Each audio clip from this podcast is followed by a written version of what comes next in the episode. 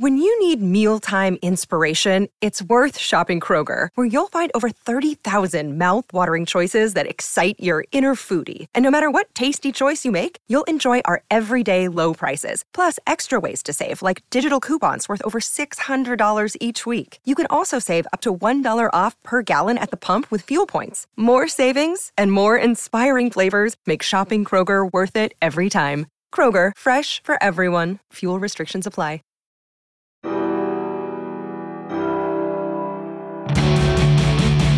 I'm Commander Shepard, and this is my favorite lorecast on the Citadel. Welcome to the Mass Effect Lorecast, the podcast where we explore the vast lore behind the Mass Effect games.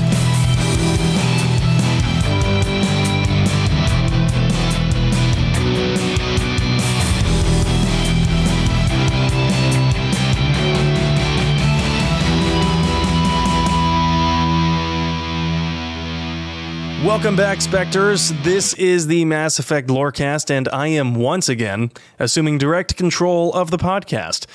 That's because uh, Tom tells me to let you all know that he's feeling better. He has just had a personal matter come up, so instead, uh, I am being joined by some BioWare veteran players with me, Teacup and Shekup from the Dragon Age Lorecast. Teacup, Shekup, how's it going? Hello, hello. Going good. Good. So so I'm I've brought you both here today.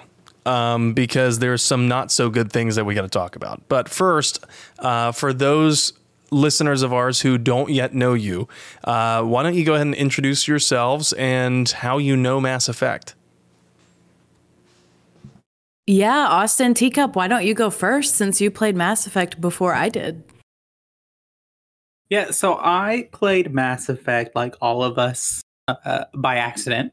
I just saw it and started playing it and, and did that. And so I got involved with Mass Effect that, which would have been like over a decade ago. That's all I'm going to say. Over 9,000 hours ago? yes, over 9,000 hours ago. And I just loved the series and loved BioWare. And Mass, Mass Effect was not my first BioWare game because KOTOR was, but then kind of got into that and doing all of that. And now I host, uh, co-host the Dragon Age Lorecast, BioWare's other big IP. And speaking of the the Lorecast, uh, Shekup, I think you have something to do with that. Um, no, no, just kidding. Yes, so I uh, co-host the Dragon Age Lorecast with Teacup. If you don't listen to us, you totally should. If you f- like Dragon Age, um, but I. You know, I actually am newer to Mass Effect. Um, I played KOTOR and Dragon Age first at the insistence of Teacup. Um, and then he finally was like, you have to play Mass Effect. Like it, it- this has gone on too long. You say you don't like space. Like you, you just have to play it. And so finally I gave in and was like, okay, whatever. Like I'm not going to like Mass Effect because it's space and I don't like space things. I want fantasy, not space, whatever. Um, and then I played it and fell in love with the game series and here we are. So that's kind of how I played Mass Effect. Was one of the selling points that you could bang aliens?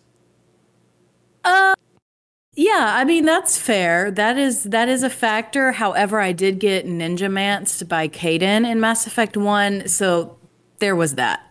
Yeah, you can't be too nice to him.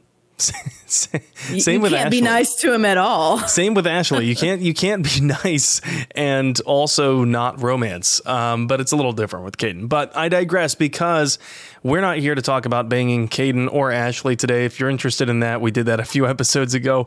Um, we are instead here to talk about some rather sad news. So I wanted to open it up with a light topic uh, because today, as most dedicated Mass Effect fans know at this point, um, there's some heavy news about BioWare. Recently the announcement came um, about a week from when this will publish actually about a week ago on the 23rd uh, bioware's general manager gary mckay posted a notice on the bioware website notifying in so many words or less of corporate language that they were laying off 50 people And so, before we talk about this and what it means, I feel a compulsion to read some of the actual notice that McKay had written to everyone. So, here's here's how it begins. Hello again. Today, rather than discuss one of our upcoming projects, I'd like to share an update about the studio itself and outline our vision for BioWare's future. In order to meet the needs of our upcoming projects, continue to hold ourselves to the highest standard of quality, and ensure BioWare can continue to thrive in an industry that's rapidly evolving, we must shift toward a more agile and more focused studio. It will allow our developers to iterate quickly, unlock more creativity, and form a clear vision of what we're building before development ramps up. Okay, so when this announcement came out and I began reading it, and I started with this paragraph, my first thought was, oh no. Oh no. I can see where this is going. The words more agile and more focused uh, were a little bit of keywords, but he goes on to say, to achieve this, we find ourselves in a position where change is not only necessary but unavoidable. As difficult as this is to say, rethinking our approach to development inevitably means reorganizing our team to match the studio's changing needs. As part of this transition, we're eliminating approximately 50 roles at BioWare. That's deeply painful and humbling to write. Probably painful for those losing their jobs too. Uh, we're doing everything we can to ensure the process is handled with empathy, respect, and clear communication. With that last point in mind, I want to take a moment to explain how we got here, what we're doing to support our colleagues, and what this means for BioWare's current and future games. So, this was just the beginning of the notice that uh, McKay had posted. And my, okay, so let's go over first thoughts. First thoughts when you read this, mine was, oh no, and then oh no, and then oh no, 50 rolls. And I got to be blunt here. It came across as very corporate. Mm-hmm. Yeah, I my, totally. Go ahead, Austin. I was going to say that was my first like thought of like, oh, you're using corporate speak to try to n- make us not be mad at you. Uh, anyone who has ever worked for a big corporation in any kind of thing knows that when they start using words like we just want to be more focused or this this this it means that either a they've made a huge policy change that is going to screw over the lives of all of their grunt level workers or two they're firing people. Which to be fair in this case is a little bit of both 50 people but, um, is a lot. But to me, my first thought um, with this section is is it even 50 people? Because their use of the word roles really stuck out to me. Um, because, you know, multiple people can be working in the same role. You could have, you know, multiple project managers, right? So I'm wondering is this, could it possibly be that they're actually firing, laying off, to be precise, more than 50 people? I think it's a possibility. That's a valid question that personally I hadn't even considered before we started talking here. Um, and I, I, think it's important in case anyone who's listening to this is just a casual Mass Effect fan and you don't know. BioWare is the developer behind Mass Effect and Dragon Age. And so this news ultimately impacts more than just us in the Mass Effect community, but our friends in the Dragon Age one too. So that's why uh, Teacup and Shekup are here to break down and already teaching me some things about this notice that I didn't realize yet. Uh, so the 50 roles thing was interesting to me. I was reading about this on Eurogamer, who has a article up right now talking about how a lot of the senior writing staff was involved in this. And according to recent employment figures reported by Eurogamer, the 50 or approximately 50, let's just say for the sake of argument that it is exactly 50, right? Exactly 50 people have been laid off. Uh, for the sake of argument, we'll say that according to their recent employment figures reported by Eurogamer, that would mean that 20% of BioWare's total workforce was just impacted by this, this one swift move. That's a lot. 20%. Yeah. You know, it's, it makes national huge. headlines when Microsoft lays off 3 or 5%. Granted, they're a huge company with way more employees, but it's still a lot. I mean, when you when you saw that it was even percentage wise, or realized that it was such a large percentage of the company. What was your general opinion, especially being Dragon Age folks, right? Dreadwolf is hopefully right around the corner. Mm-hmm. Yeah, I mean, I, I know that Dragon Age Dreadwolf is in alpha right now as of the last update that they gave us. I don't see them like lying about that. I don't see them trying to mislead people on that. So I tend to take that at face value. I know there are some people online who um, are a little bit more skeptical than that, but that's just where I, I operate from. Um, but for me, you know, it is concerning for sure for Dreadwolf launching in a not buggy state. But for me, it's a little bit more frightening for any future BioWare games after Dreadwolf, particularly Mass Effect 5. Yeah, I think when you lay when you think gaming companies, you think these big big corporations like you take Activision or Ubisoft or Microsoft or Bungie or all these other corporations, BioWare is relatively small. So when I read that 50 employees, I was like, so was this half? Was this like there can't be that many people working in the BioWare office? For example, I mean Ubisoft has is headquarters all over the world, but they have 21,000 employees. And so 50 employees for them would be they probably fire 50 employees daily or lose hmm. 50 employees daily. Um, but it's a big chunk. And I remember thinking about that. Like Bioware is not that big of a company. This is kind of this is big thing. This is a big change, a big thing that they're undertaking, which means that BioWare, especially under the direction of EA, is not known for utilizing their workforce efficiently. We saw that with the Anthem release and how that delayed and based in, ended up being good, but basically trashed what would have been the new Dragon Age game that was going to be a live service game. No one wanted it. It was terrible. But and even affected Andromeda because they were so rushed on Anthem that Andromeda suffered for that as well. And so when I read that, I was like, this is going to be bad. I'm hoping it's not a repeat of Andromeda. Uh, honestly, mm-hmm. I, I hope for everyone's sake it's not.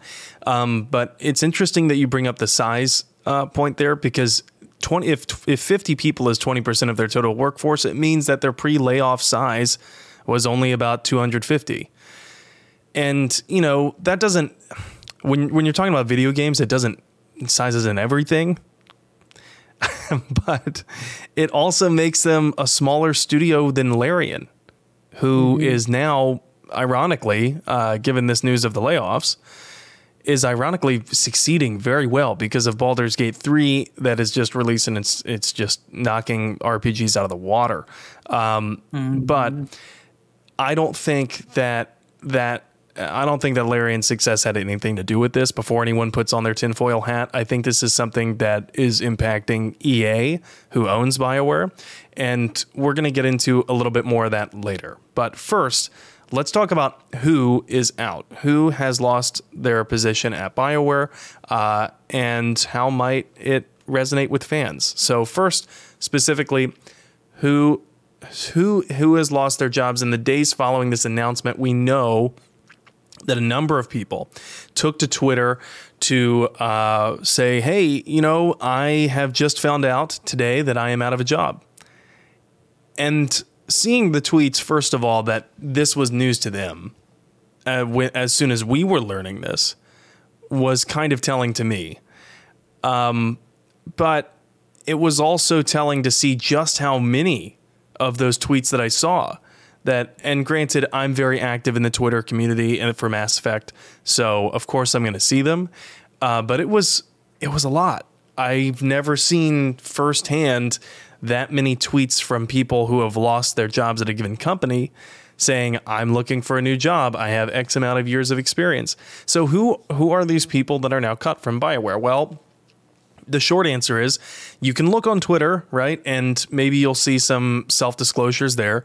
But the long answer is it's still unclear. BioWare did not include in their original announcement a, an exhaustive list of all of the different positions that were being impacted. It did not say, you know, this these positions from the creative team, this these positions from the marketing team. It did not say that. So it's still unclear, but it looks to have had a huge impact on the writing team. Eurogamer reports that every writer who had been with the studio for over 20 years was cut, but I understand that Shikup, uh, you already know that there's at least one person who defies that mold.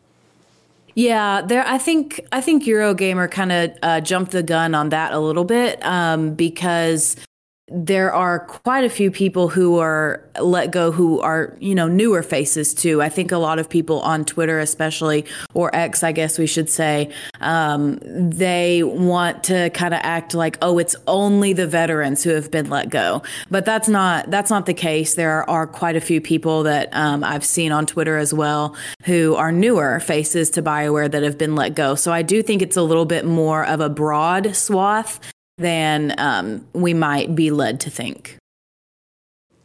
And teacup, um, when you saw when you start when you started to see those tweets coming in of person after person who was like, "Hey, I'm looking for a job. I'm looking for a job now." And this was like the same day that we were all learning about the layoffs at at BioWare.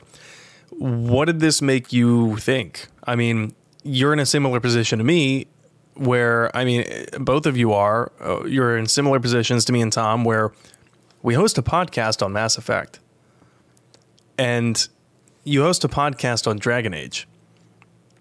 To a certain extent, we're invested. You know, mm-hmm. so what did that make you think? Um, really, like, kind of like what started me is that David Gator started sharing a bunch of tweets from these people and he he gets involved but he doesn't comment a lot on like the current going ons of BioWare. Like they left on what I assume are, you know, good terms and goodish terms. And he kind of just says this is what they're doing. Hear this, but he doesn't get involved. But he had a lot of tweets about this and a lot of talking about I'm assuming a lot of his friends who were out of jobs. And like I didn't realize how serious it really was until I saw one name and that was Mary Kirby. And I know we're going to talk about her in a couple of seconds but um and then when I saw that I was like oh crap. Like what's going on here? Like this is not a good thing so Mary Kirby's name was a name that a lot of Dragon Age fans may recognize. A lot of Mass Effect fans may recognize the name Lukas Kristjanson, and I hope I'm pronouncing that correctly. Um, according to a report by The Gamer, um, it includes senior writers among the layoffs, but specifically, Kristjanson was one of them. He was also the lead writer behind the original Baldur's Gate. Uh, Mass Effect fans probably recognize his name because he wrote much of Joker's character. He also wrote a number of jokes uh, inside the trilogy at different points. He helped with writing Kaidan, Jacob, and Grunt. And he's been on Dragon Age 2, right? Mm-hmm. Yeah, he wrote Sera, uh, namely in Inquisition, and there are a few others. I just I can't remember all of them, but yeah, he's been pretty much on every single Bioware game. He's been with the company a long, long time. I can't remember the year that the original Baldur's Gate came out. Uh, I want to say it hmm. was at the tail end of the 90s, right? Um, and yeah. so, and you you had already brought up David Gator, Gaider, that's how you pronounce his name. Uh, David Gator's comments, but I was surprised to see the tweet from David Gator. uh, in response to this news that Kristjanson was laid off.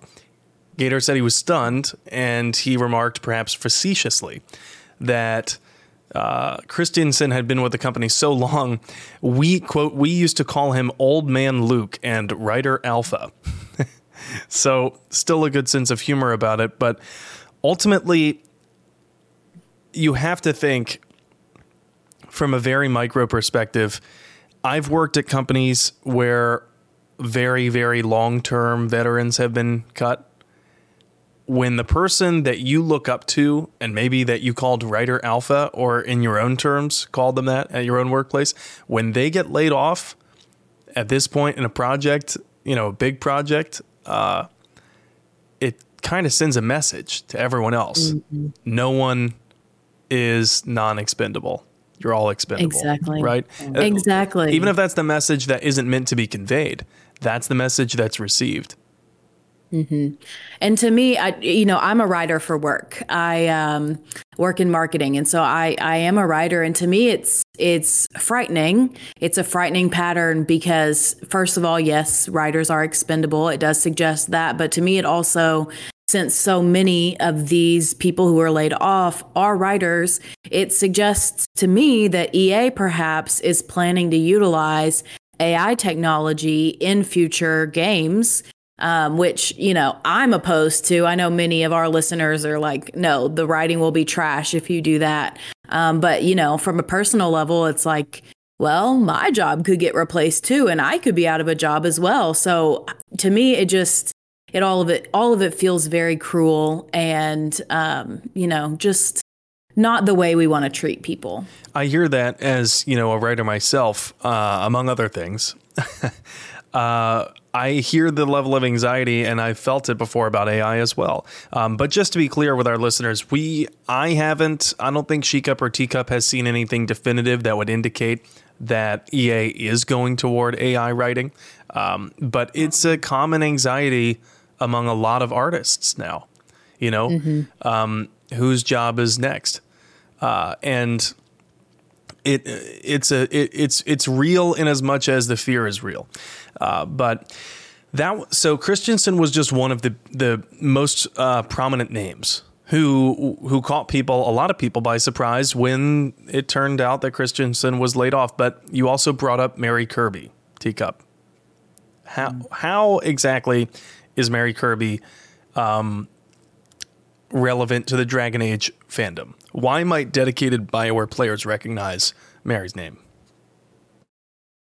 Well, I'll let Shelby really answer that, but in just like a short thing before that, losing Mary Kirby to Dragon Age is akin to losing Drew Karpyshyn to Mass Effect. Mm-hmm.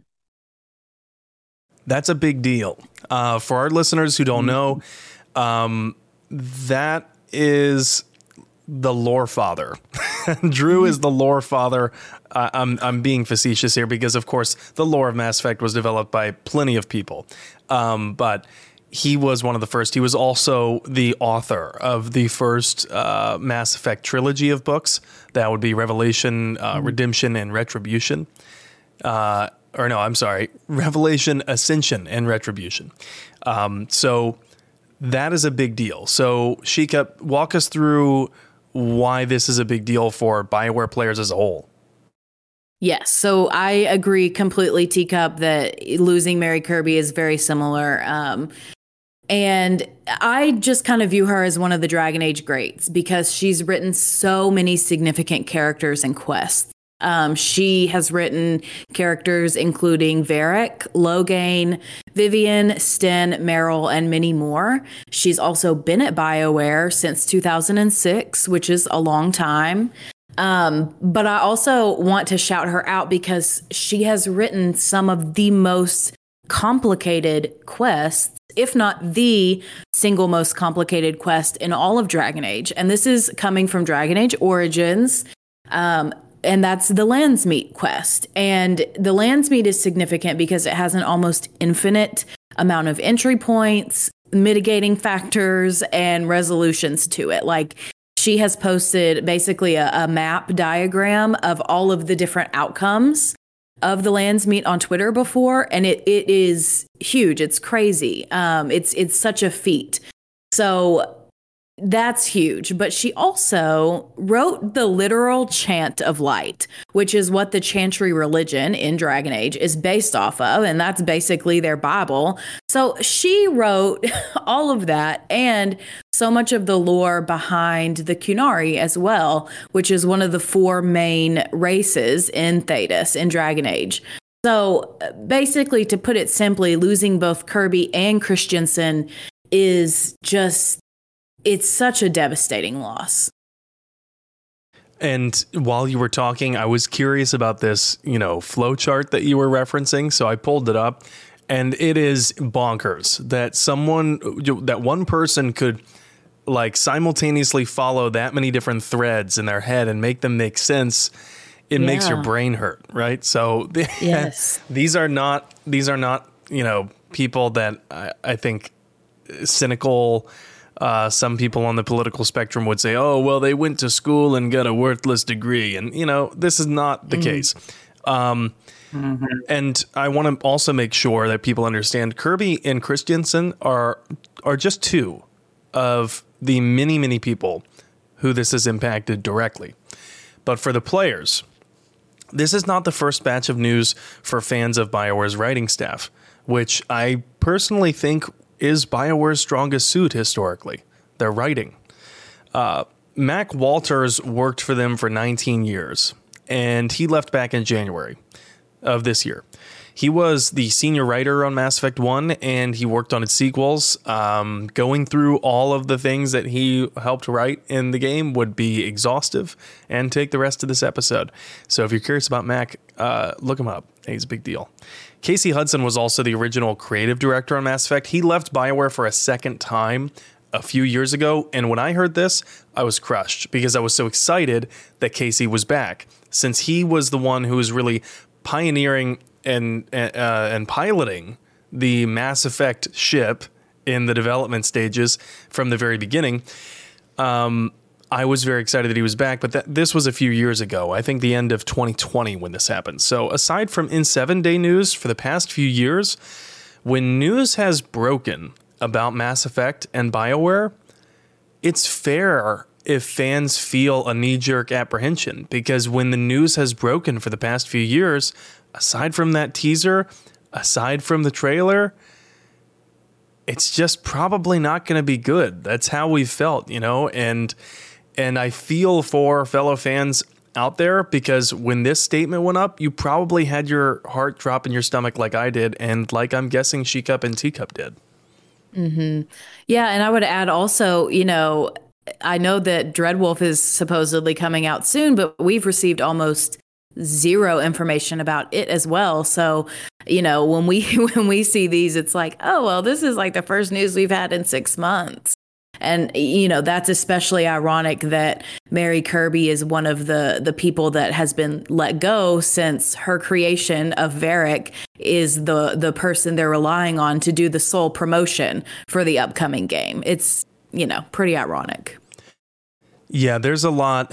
There's a lot to dissect there, and uh, I want to take this part of the show as a genuine, heartfelt apology to all of the people, all of the writers, everyone from every different team on uh, who who lost their role to Bioware. There's a there's a little bit of um, a caveat that we haven't mentioned yet, which is that EA is working on getting them jobs elsewhere. At least that's what EA says.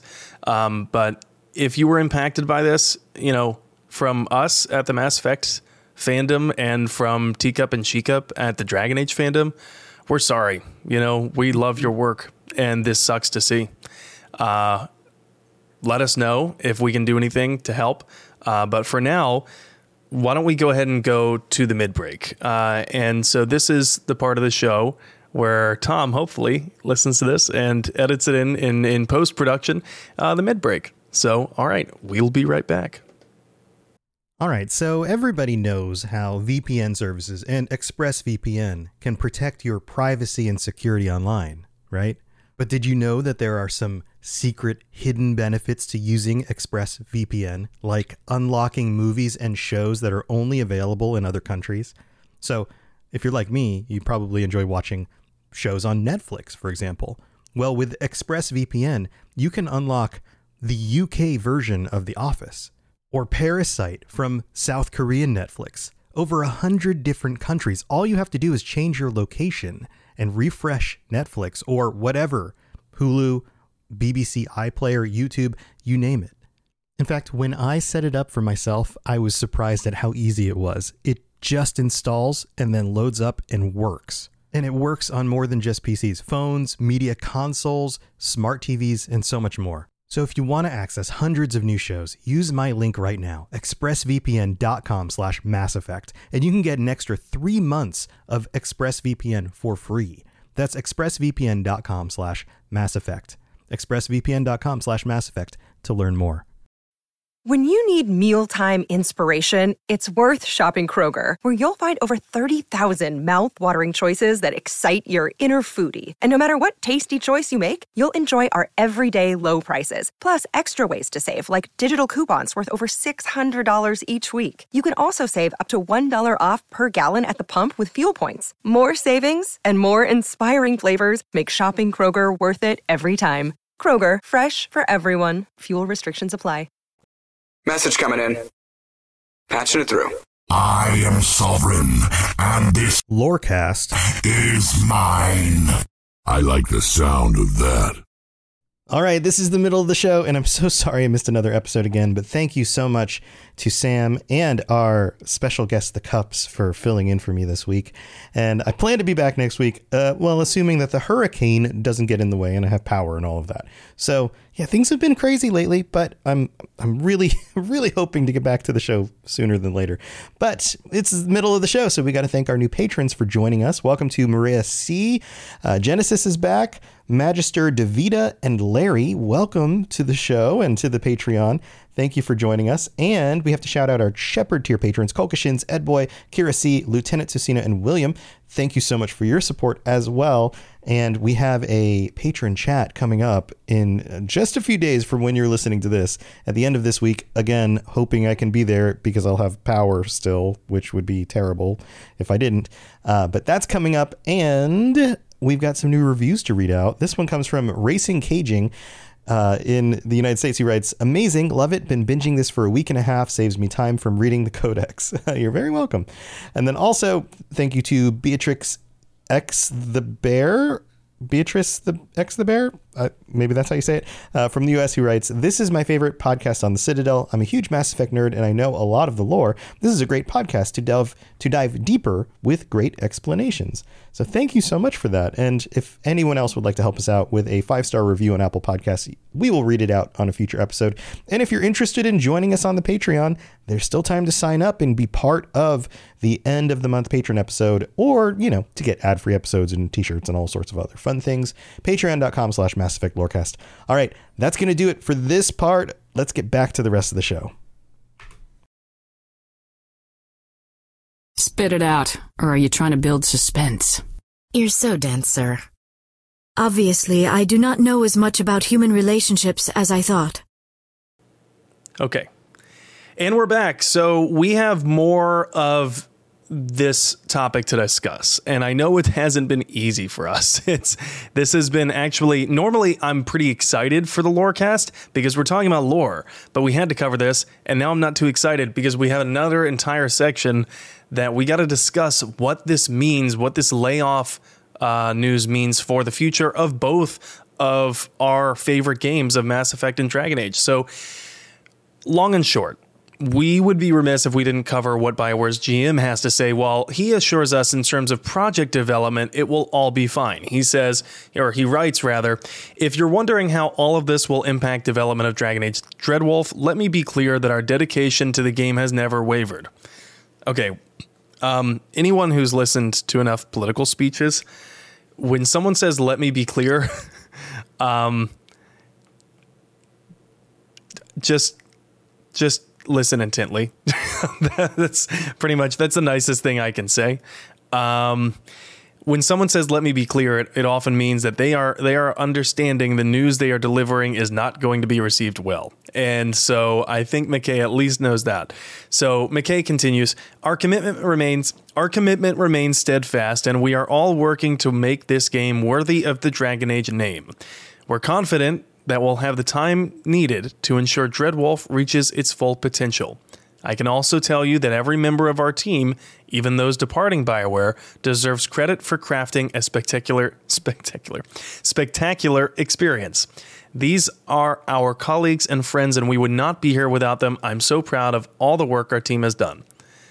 How would you feel if you were part of the team that has helped make Dragon Age Dreadwolf?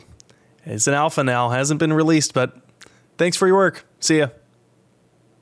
It just such it just rings hollow to me because it, at least from the impressions um, from Twitter and this article. It seems that many of the people who were let go found out at the same time this article was posted. Which, So if that's out- true, I want to I want to be very clear. That's inexcusable. If that's Yes, true, I love this game. I love this game to hell and back. But if that's true, EA, what the hell? Seriously, Mm-hmm. that's wrong, and you should feel wrong if if that is true. That that anyone found out that they were getting laid off because of a fucking tweet. Seriously, I, I'm sorry. Yeah. Go ahead. No, you just you know, you just made my point. Like it's just cruel. Like there's no reason to treat another human being that way, especially someone who has worked to create a product that will earn you money. First and foremost, like that's that's what EA cares about is the money. And so for a company that is a almost a 2 billion dollar company, it's inexcusable to treat their employees in this way. It's inexcusable to treat any employee in this way for sure but it, it just it's just so gross to me for the manager general manager of bioware to say i'm so proud of all the work that you guys have done and then oh see ya like it you you just it's just it's just bullshit Now, She Cup Um, did promise me that I would get a feisty side of her tonight, and I think we're beginning to see that. But Teacup, I'm interested to hear what you have to say. And again, I don't. Is this do we do we have confirmed that some people did find out about this layoff because of social media? I don't think it's confirmed. I am uh, reading between the lines. Um, just some of the tweets that I have seen, they say, So I guess I'm out of a job now. Yes. Or I I, learned well. today. And it's like, that doesn't sound good to me. And even even to me, even if they found out the same day that this article was posted, I still think that's shitty. right because and this is my thing about it in like from an emotional standpoint like practicing with people you haven't given them them time to process before announcing it to the whole world to then they have to answer questions about what happened while they're still in the midst of processing and figuring out what they're going to do next. And but again i don't know any confirmation if that is but this is my like point that i would just like want to drive home with this and this is a little broader of our american society but i read things like this and then think that no manager no ceo ever has the right to ask the question why is there no company loyalty anymore Well, I feel like some companies have practiced treating their employees well, so I don't want to group every company into that. Um, But and uh, but you know what? I also like. I feel like I've also worked in the in the corporate world long enough to understand, and maybe it's because I'm getting older, but I also understand that this decision was likely out of the hands of McKay too. This was probably Mhm. an upper upper level decision that was not made with would have been made with or without McKay's consent, but ultimately McKay had to be the bearer of bad news to people. Um, But also, you know, I, I just want to push back on that a little bit because, yeah, it probably did completely come from EA, but McKay still had the opportunity to treat his employees in the best way that he could. And I don't think that doing that on such short notice would be that. Like, I don't know. I feel like they could have pushed out the timeline a little bit more. And granted, I'm not behind the closed doors, um, but I just feel like we've seen a lot of articles over the past year or two about BioWare mismanagement. And so I, I hesitate personally to place all of the blame on EA. Not that you're doing that, um, but I've seen some folks around the internet uh, completely blaming EA for it. And I think I think it's in both BioWare and EA's hands. And by the way, to to our listeners right now, this is one of the reasons why I appreciate that we are independent. Uh, a lot of people might not know this, but yeah, we're not we're not you know compensated by any any form of EA or Bioware or anything like that. That's why I appreciate that Tom and I have an independent platform because sometimes when you love things and sometimes when you love people and the work that they do, it doesn't mean being a yes man and not we're not not everything is going to be okay all the time. This is one of those times that it's not okay. Um, and I understand that there's a number of different uh, motivating factors for the decisions. Like you had mentioned, you you know you weren't in behind closed doors during these conversations. I'm sure they are difficult choices. Ironically, that affect Mass Effect. Um, very difficult choices. But about Mass Effect, McKay writes, quote, While this is an extremely difficult day for everyone at BioWare, we're making changes now to build a brighter future. We're excited for you all to see what we've been building with Dreadwolf. A core veteran team led by Mike Gamble continues their pre production work on the next Mass Effect. Our commitment to quality continues to be our North Star. Those are a lot of good sounding words with very few specifics. And that's how the rest of this notice read to me that there's a lot of I'll put it this way. The re- this entire notice didn't feel like a notice to the gamers. It didn't feel like a notice to the players or current or former. It felt like a notice to the shareholders. Mm-hmm. This was Precisely. because if you read into his language, it's very optimistic. You know, we're excited. We're we're looking forward. Everything is forward looking because that's how the stock market is. Um, but none of it is very uh, descript. You know, a core veteran team. Okay, well, how many people is that? Who's working on there? How many people are left? Because we know that a team was already brought over from Mass Effect to help with Dragon Age Dreadwolf. How many of those people were involved in this layoff? That they already got switched between projects and now they're laid off? Uh, we don't know because there's so few details right now. And I see some people in, in my chat right now bringing up NDAs. That's kind of a big deal right now because that's a. So there's a lot of criticism that, that gets leveled at video game news. But for the same reason that tech news is sometimes hard to come by when, when you really care about a topic, so is video game news a lot of the people that work at these companies are often required to sign differing levels of non disclosure agreements. And so we're not learning a lot about the specifics on the statuses of these games. And some of this is, you know, fairly due to trade secrets because corporate um, corporate corporations that are, you know, your competitors could definitely benefit if they were to learn XYZ details, you know. So that's that. Um, but it it's still this notice is not descriptive and doesn't tell us the gamers a lot other than don't worry, get excited. We're excited. Games are coming. But that's it. Um, and although McKay is jingling the proverbial uh, Fisher Price keys in front of our face, I'm worried. I'm not excited. I'm worried mm-hmm. a bit because, you know, back in March, we learned the Mass Effect team was called in to help work on Dragon Age Dreadwolf. At the time, GamesBeat reported that a quote small core team was still working on Mass Effect. And you'll notice this verb this verbiage, this terminology, small core team. That's because it's been reused and reused by EA Bioware for a long time to refer to this small team that's working on Mass Effect. We still don't know how many people that is. But apparently, that small core team led by Mike Gamble is still working on pre production on Mass Effect. We don't know if it got smaller. We don't know if it grew. We don't know a lot. Now I know that our favorite studio can walk and chew gum at the same time, but if resources if resources weren't limited, rather, I don't think that they'd pull a team off of a project they're already working on, even if it is only in pre-production. I know EA's done this before. They've pulled teams from other areas to work on different games. They I think they did it with Battlefield, and I forget the name of the studio that they pulled help from. But it's concerning to me because this already happened back in March. And now here we are about 5 months later and we're hearing that 50 people or approximately 50 roles have been eliminated at BioWare. Mm-hmm. And so those people could find other jobs at EA, but it ain't going to be BioWare. Mm-hmm. So yeah, I'm worried.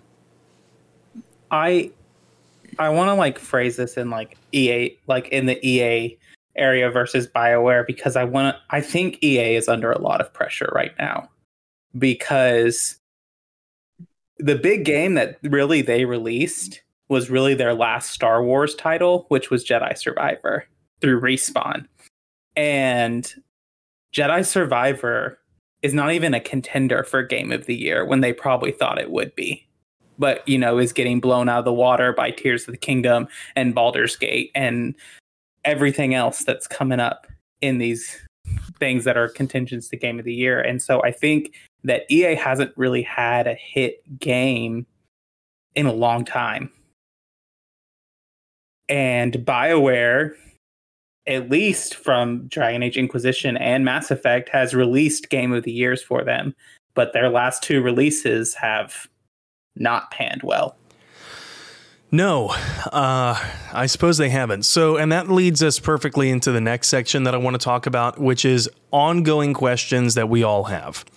Um, because this announcement was so nondescript, because there's so much that seems to be unsure for the future, I still have a number of questions. The first of which is what really prompted this layoff if anyone at EA or BioWare with the uh, power and authority to answer that question can, we would very much appreciate some um, just leveling with us.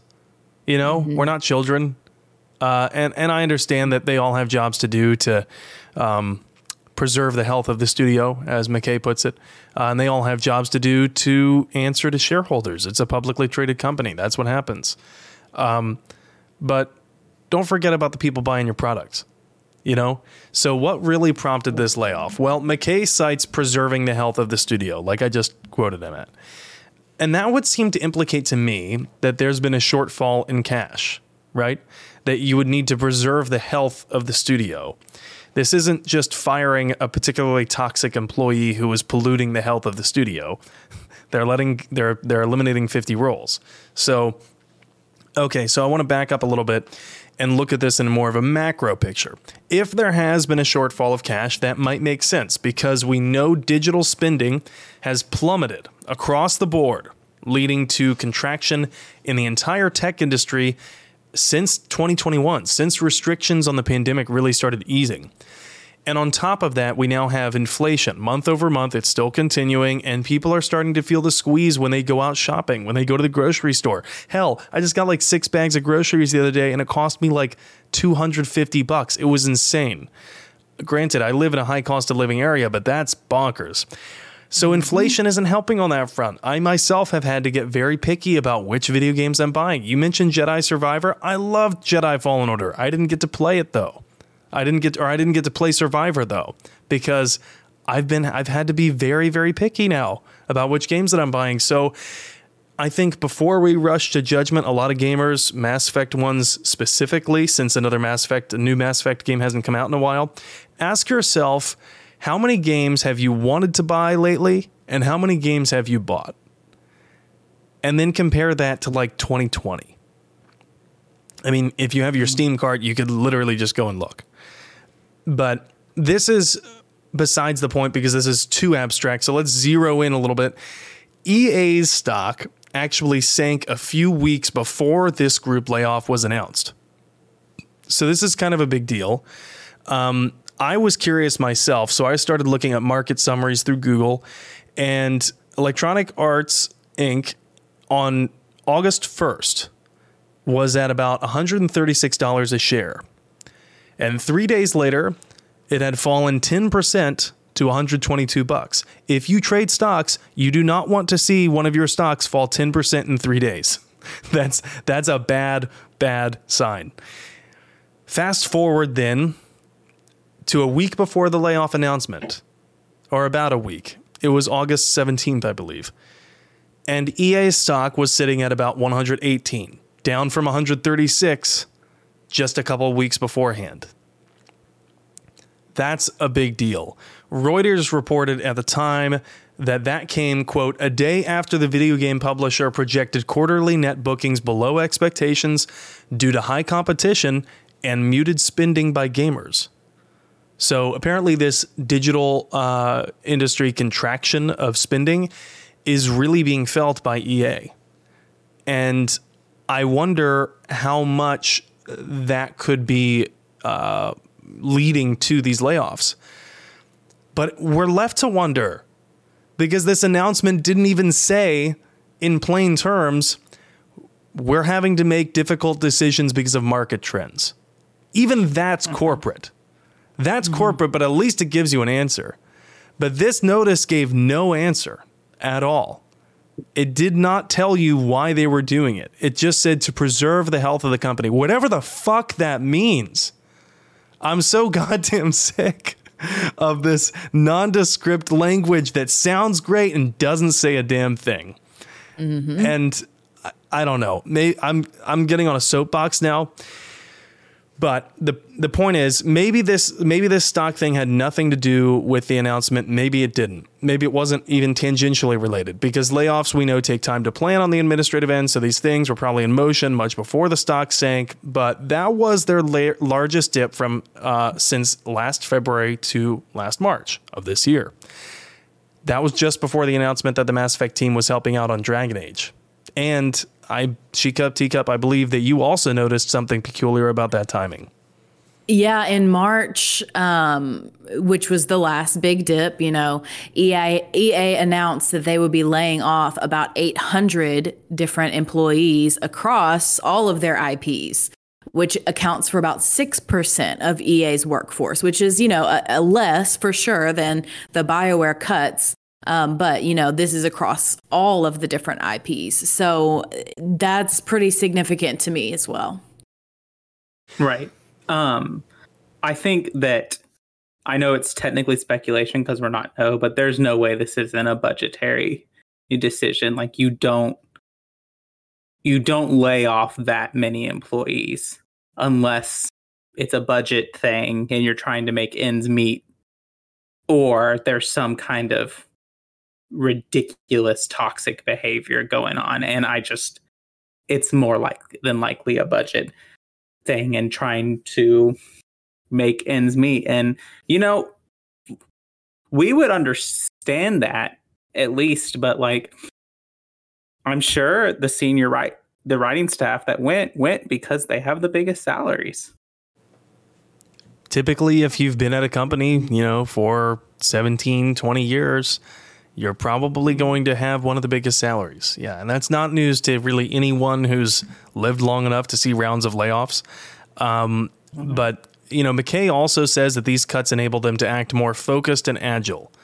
That's what he had uh, written earlier in the notice which I zero in on these terms because when we as gamers, not we as shareholders, not we as executives of any company, but when we as people who play these games read this, that they want to be more focused and agile, I have a question that I think a lot of other people do, which is what the hell does that mean?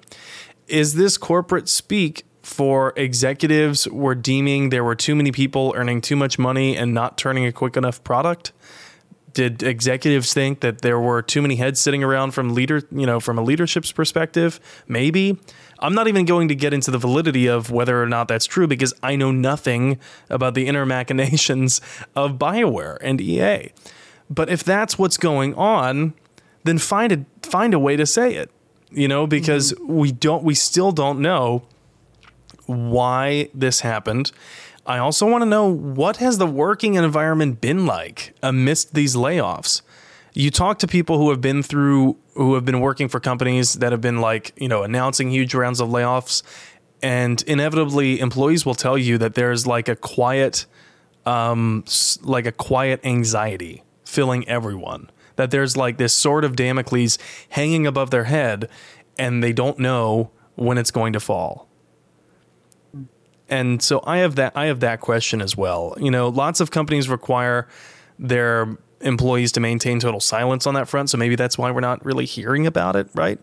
Um, but again, it leaves us in the dark. Mm-hmm. So, I mean, uh, what what questions would you want to know after having read this having read this notice after having looked at kind of the fallout of what's what's all happened she cup what questions do you have I guess my biggest question, and you know, I, I work in marketing, um, and to me, this is it makes zero sense from a marketing perspective. Like, and and also, this is a theme going back throughout pretty much all of Dreadwolf's marketing as well. Like, they write these articles that have sentences upon paragraphs upon, you know, paragraphs of words that literally say nothing. Like it has zero information and they use $5 words when a $1 word could suffice and they tell us zero information and it it to me has left a bad taste in my mouth and I know that there are many other fans that agree in the same vein,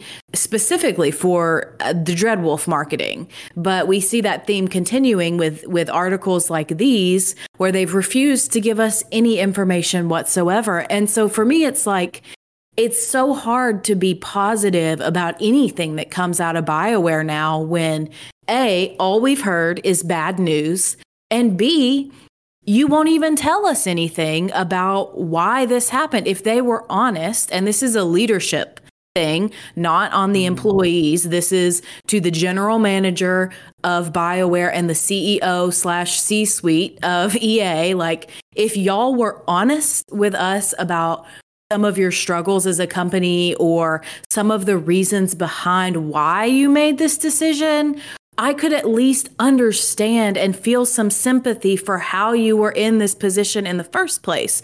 However, the CEO of EA, y'all want to know how much he makes? He makes $20 million a year. So it's hard for me to be sympathetic in that situation when you as the CEO are laying off, I guess it's not you as the CEO, but you are making the decisions that then lead to everyday regular employees who've been faithful to this company for two decades. And it's having real impact, you know? It's having real impact on those employees, mm-hmm. on their mm-hmm. families, on all of the people who their work has touched. And this is this is very anecdotal, but when I was in high school, I was waiting tables as a summer job at Bob Evans. If anyone knows that that chain of restaurants, their strawberry pancakes slap, by the way. Uh, but mm-hmm. they, I was waiting tables, and I was told by my boss at the time there was a there was a troublesome customer, and my boss just says, you know what, just give him give him the dish uh, free you know, even though it objectively really wasn't our fault.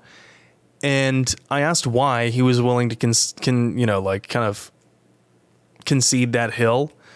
And he said, because the customer coming back matters more than the price of that dish. And I'm hoping, I'm hoping that somewhere, someone at EA and BioWare also believes that. Because there's so many people, especially in the Mass Effect community right now. After Andromeda, we're in limbo. You know, we're floating in zero gravity metaphorically uh, and maybe physically in the next game. But we're in this limbo state where it feels like, um, okay, they better ace this one, you know? Um, and we keep seeing these things with lack of transparency on top of bad news already and it's not making us hopeful. I am I am like one of the biggest Mass Effect fans I think that there might be. but even I am worried, you know, I'm worried and I love the lore and I, I'm worried because I care about this game. So, you know, again, transparency would help all of this, but because we simply don't know what's going on. We also don't know how many impacted employees are taking advantage of that help that they offered for internal relocation. EA had mentioned that, uh, or BioWare's notice had actually mentioned that they were going to try and find new jobs for these people. McKay writes, We've chosen to act now in part to provide our impacted colleagues with as many internal opportunities as possible. That might tell me something about maybe they're acting before contracts expire. Maybe that's what that means. But he also goes on to say these changes coincide with a significant number of roles that are currently open across EA's other studios. Notice he says significant number of roles, does not clarify how many roles there are. He goes on to say impacted employees will be provided with professional resources and assistance, again, not a qualified or a quantitative statement, as they apply for these positions. So, how many roles is that specifically? Is it 50 or more that's open? How many would require physical relocation to another place? What exactly are the professional resources and assistance that you're giving to these people who have been impacted? these are a number of questions of mine that are brought up from this notice itself. And again, we get these blanket mm-hmm. statements that sound good, and it sounds like they're just checking a box to say, like, okay, get off our backs. But what are what's actually being done? And from another point, let's talk about the, you know, let's read this. BioWare is a parent, their parent company is EA. If there are open positions in other EA studios and other EA divisions, why can't EA just transfer said employees? Is that not an easier time of transferring to those positions because then you're you're just having to negotiate salary and not having to pay severance package and not having to do all this. So and I really hate the last phrase of assistants as they apply for these positions. If I was let go from a company and they said, "Oh, well the assistants will help you apply for this other job at our parent company," I'd be mad. I'd be pissed. I'd be like, "Fuck you." Let's get well, out of here. Well, if it's an existing opening, then it might be a legal thing, right? It might be a legal Mm-hmm. thing that they would have to apply just like everyone else. Catch my drift? Um, Mm-hmm. Because if it is an existing opening, which he already says these changes coincide with a significant number of roles that are currently open across EA's other studios, then that makes that might make sense why they have to apply. But it's so interesting to me that they've cut 800 roles this year, and yet how do they still have a significant number of roles open? That's a red flag to me. Yeah, I'd wonder. I mean, it could be in different elements of their company that are maybe generating more revenue. I'm not sure. And that's a good question that could probably be answered if we had more details. Um, but in fairness to EA and BioWare, they say that they are trying to keep them in jobs. So at the very least, there's that. You know, um, a lot of companies will very shamelessly lay you off and then say good luck. You know, so sorry this. I'm so sorry this happened to you. God, I hate that phrase. Is it so? I also want to know: Is this going to be the last round of bio uh, layoffs for Bioware this year? Maybe this quarter? Uh, I don't know. You know, uh, is this going to be the last round of layoffs for Bioware before Dragon Age Dreadwolf releases? Is it going to be the same group of people that we see now at the very minimum? Is this the group of people who are still left standing who are going to be helping to make Mass Effect? Or are more people leaving? I don't and know. also and also how much more work are they going to put on these small group of people like how much more work can this small group of people handle Right. it was already a small core team working on Mass Exactly. Effect. So I am I am wanting to know that as well. Um, and of course, you know what? There's the obvious there's the obvious answer or the obvious question. Is this round of layoffs going to delay Dre- Dreadwolf or Mass Effect? Even though we don't have a clue for when I think either one is going to release, right? We don't know. correct correct we have no idea So there's not even a date to hold anyone accountable to at the moment. Um, and so is this going to be the reason why there are future delays ultimately? And if it is, will the company tell us that this is the reason? Those are No, big I don't think- questions. I don't think they'll tell us if that is the reason. Um, but I think, oh, what was I going to say? Oh, I have a thing of like with these layoffs, it kind of gets like, especially with these senior writer staffs, you know, we look at both franchises. We kind of get into like the ship of Theseus argument at this point. Like, are there so many people that are gone who were there from the beginning who saw the inception and creation of these franchises? They're now gone. Has the game now changed that it's not even even resembling Well, it's what interesting. it began as? Yeah, it's interesting you bring that up because there are a few astute Mass Effect fans, more than a few, there's a lot of astute Mass Effect fans who have noticed the differences in tones between the different install- installments in the trilogy of Mass Effect. And a lot of that had to do because of changes in writing staff. Um, that's just how it was. And there were some plot lines that never got, you know, that never ended or didn't didn't didn't end maybe the way that the the introduction made it seem like it might end. It just kind of fizzled out, like the dark energy plot line. Um, there were differences in in writing direction and writing development that we learned after the fact, and they decided to go different routes. Um, I can't imagine what kind of result fans might see if there's enough changes on the writing of a game in the middle of its development. Now, this might not be the case for Dreadwolf because, like you said, it's an alpha, um, but Mass Effect is in pre production. There's still a lot to go. I'm not even sure what the hell pre production means. I don't know if anyone knows what it means, but it's provocative and gets the people going. Um, these are a few of the questions that we have, right? Is the is the round of layoffs going to delay anymore? How many people are impacted? How how are they impacted? These kinds of things, and we have so many more. And we, you know, we may have gotten things some things wrong today because without the adequate information, it's really hard to make any kind of analysis. So um, I, I want to put a call out out there. If you're if you are listening to this and you worked for BioWare and you'd like to talk and you can talk, then let us know. We'd be very happy to hear from you. Um, our channels are always open, and that kind of leads me to the end of the episode. So uh, people know how to get a hold of us because it's in the show notes. You can find us on Twitch and Twitter at, at Mass Effect Cast. Uh, and I'm sorry, on Twitch it's Robots Radio. On my Twitch is N7 the Legend. I'm also N7 the Legend on Twitter, but on on Twitter we are Mass Effect Cast.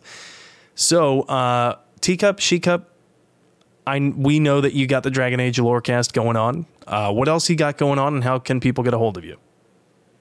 Yeah, so we also host the we also host the Assassin's Creed Lorecast, um, and we usually put out episodes weekly, but we're on a little bit of a break right now um, because we've been moving and and all of that fun stuff that goes along with that. So we'll be back um, early next month. Um, episodes resuming weekly, but you can find us on any platform under um, Dragon Age Lorecast and Assassin's Creed Lorecast. You can also find us on Twitter or X, whatever it's called these days, at DA Lorecast and AC Lorecast. And you can find us on threads at Cups Podcasting. And you can also find us on Twitch, where we stream occasionally at the Cups Pods.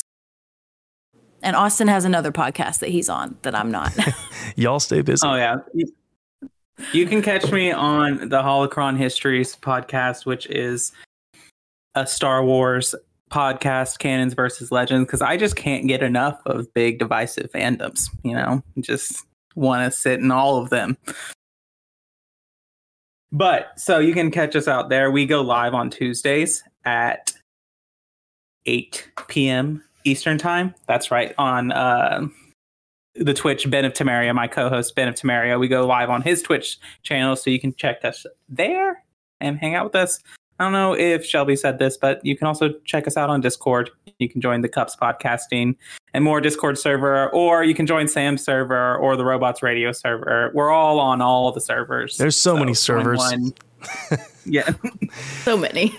Well, thanks, guys. Thanks so much for joining me today. Uh, I know that it wasn't for a very happy reason, um, but this is not going to be the last time that we get some news that's probably related to uh, you know what's going on at Bioware, and maybe we can get again get together again for an update on the next news. Hopefully, hopefully some happier news.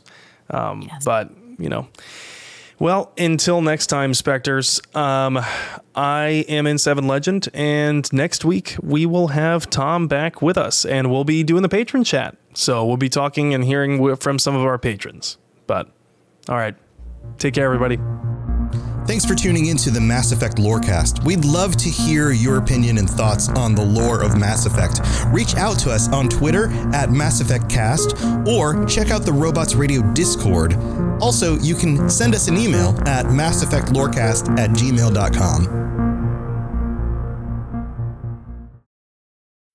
When you need mealtime inspiration, it's worth shopping Kroger, where you'll find over 30,000 mouthwatering choices that excite your inner foodie. And no matter what tasty choice you make, you'll enjoy our everyday low prices, plus extra ways to save, like digital coupons worth over $600 each week. You can also save up to $1 off per gallon at the pump with fuel points. More savings and more inspiring flavors make shopping Kroger worth it every time. Kroger, fresh for everyone. Fuel restrictions apply.